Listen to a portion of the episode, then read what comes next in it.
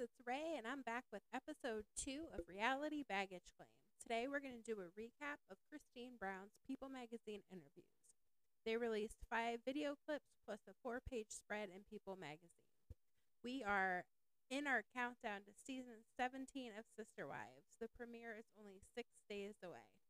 I have new equipment. I have a microphone here and headphones and this colored thing in front of me that has a bunch of flashing lights and I have no idea what it does. And I have my laptop. So the audio is going to get better. I promise. I hope this sounds better. I will continue to tweak audio and get different equipment to uh, to make this sound good.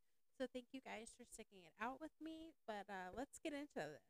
So video one, Christine tells us that she has felt fear and stress over leaving Kody, but no hesitation.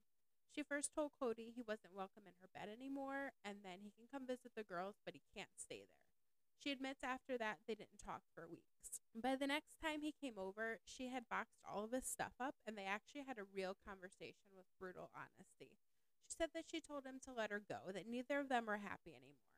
She also told him during this conversation that she was moving to Utah.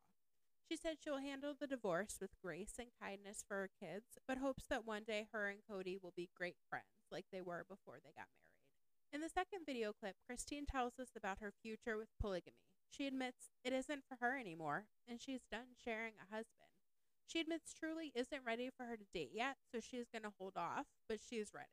She wants someone who is romantic, She's looking for a partner and an intimate relationship, and she wants a guy that loves her like she deserves. In the third video, Christine tells us about the final straw in her decision to leave. She admits the relationship has been unraveling for years. She's felt it slipping away, and when she felt it slipping away, she became more clingy when Kody was around. She admits also that the trust was non existent for years. She realized she didn't believe in polygamy for herself anymore. Said the final straw was during the summer of 2020 when Ysabel had the scoliosis surgery.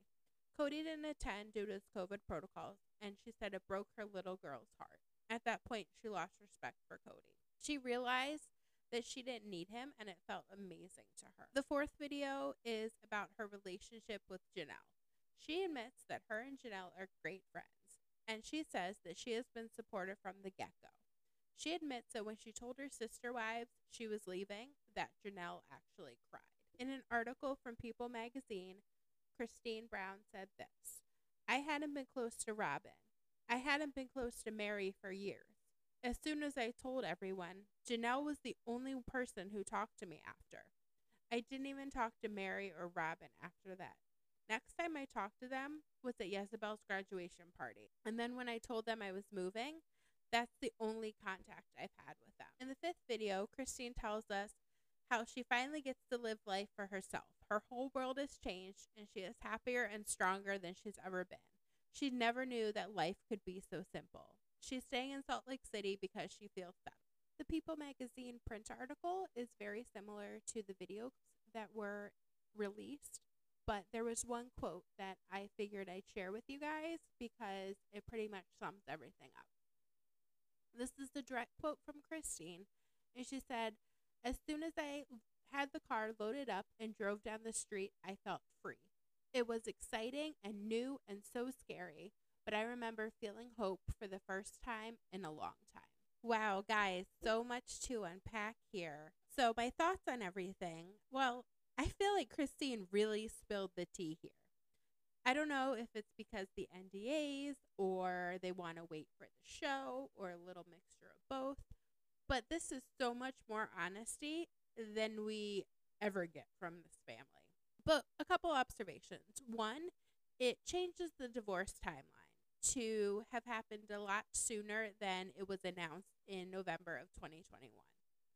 I figured it happened September, October when she sold the house and she moved to Utah but it seems to have happened earlier in the summer. Wow. That is going to shape season 17 a lot.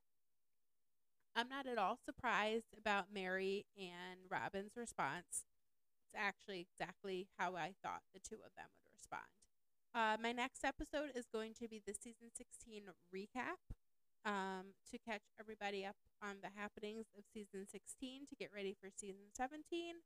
And my final episode in the countdown to the season 17 premiere is going to be a rundown of what has happened between the end of season 16 and now, as well as predictions for season 17.